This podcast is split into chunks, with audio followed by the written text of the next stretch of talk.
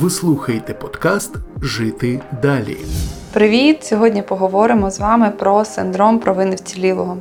Взагалі, почну з провини. Це навіть не емоція, це таке почуття, в якому змішано багато емоцій. І це почуття, яке нав'язало нам суспільство. І від нього можна позбавитися. Але така цікава штука, що провину відчувають діти. Це маніпулятивна така дія дорослих для того, щоб дитина робила так, як дорослому зручно. І багато людей, які вже в дорослому віці не відчували провини, які вже повністю стали дорослими і знають, що провина – це маніпулятивна така дія інших людей, то коли наступила війна, багато із нас, навіть дуже сильні, психологічно сильні люди, пережили такий синдром, який називається синдром провини вцілілого. Це соціально-психологічний феномен і виникає у тих, хто пережив або був свідком якихось травмуючих подій, і в нашому випадку це війна. Для цього синдрому характерні апатія, втрата фізичних сил, бажання жити, щось робити. Людина починає погано їсти, погано спати, можуть бути навіть суїцидальні думки і навіть самопошкодження.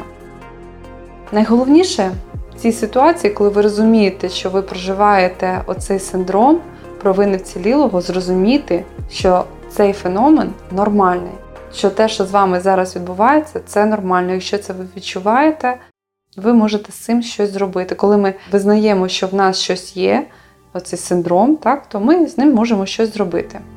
Завдяки почуттю провини і співчуттю люди допомагають тим, хто зараз в біді. Це примушує нас об'єднуватися, робити щось не тільки для свого виживання, а й для суспільства в цілому. Що робити з цим відчуттям? Будь-яка емоція, будь-яке відчуття, почуття дається нам як енергія на дію, на те, щоб щось відбулося. І ми можемо продовжувати гризти себе, що ми знаходимося зараз в більш безпечному місці, ніж хтось із наших близьких чи взагалі наших співвітчизників. А можемо почати щось робити хороше для себе, для своїх близьких і, можливо, для країни в цілому. Ви слухаєте подкаст «Жити далі». Я вважаю, що Україна – це кожна людина, це люди. І чим більше людей будуть в безпеці, чим більше людей будуть без цього синдрому, почуття провини вцілілого, тим швидше ми зможемо відбудувати нашу країну. І наша психіка – це головна зброя, можна так сказати. Тому обов'язково нагадуйте собі, що турбуватися про себе – це зараз найголовніше, що ви можете робити. І турбуватися, якщо у вас є сили турбуватися про себе, потурбуйтеся про своїх близьких, про своїх дітей, про своїх рідних. Коли у вас ви відчуваєте, що є ще більше сили, почніть займатися якимось допомогою трошки ширше.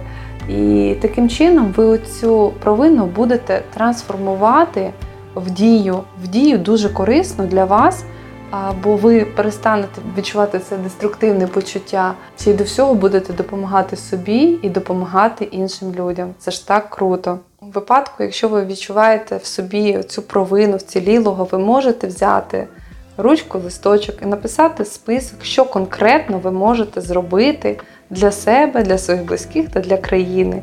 І таким чином ви не будете будувати якісь плани нереальні в своїй голові, і ви зараз звинувачувати себе, що ви не можете це здійснити, ви не можете виграти зараз війну самотужки, але ви можете оцими маленькими кроками допомогти, затримуючи почуття, ви зможете його просто спокійно трансформувати в дію, і тим самим воно врешті-решт зовсім вас покине, і ви будете відчувати себе дуже класно і спокійно.